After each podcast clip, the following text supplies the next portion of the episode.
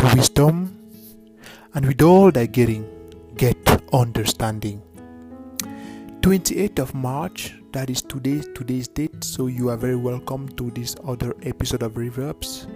Reverbs, actually, whenever I say Reverbs, that actually means read Proverbs. Reverbs, these are wisdom nuggets for everyday life.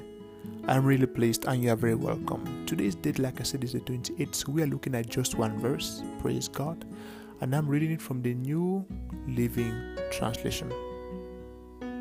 I'm reading from verse 25. Verse 25 says, "Greed causes fighting, trusting the Lord leads to prosperity." Have you noticed how everything in this world is about greed? Talking about natural resources, gold, iron, diamond, even the things which are used for cell phones to be built. Do you know how much tribes have been killed? How many people have been killed, slaughtered? All because of filthy lucre, like the Bible calls money. Greed causes fighting. So as long as you are greedy, as long as I am greedy, that will lead only to fighting, pulling others down, wanting others not to go up, hoping that others will never reach our level. That's all greed. Greed is not growth.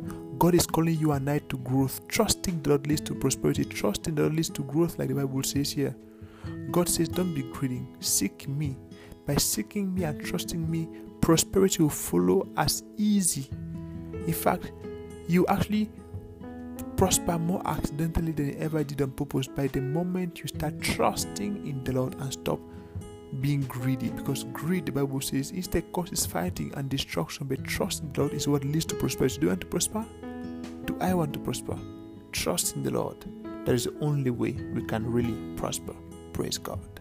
Jesus, He loves you so much, and He's coming back so very soon. Are you ready for His return? As a child, you are blessed. As a child of God, you are blessed. You are going out and you are coming in, and everything you do, stay out. Have an amazing day. Stay so blessed. God loves you so much. Bye-bye.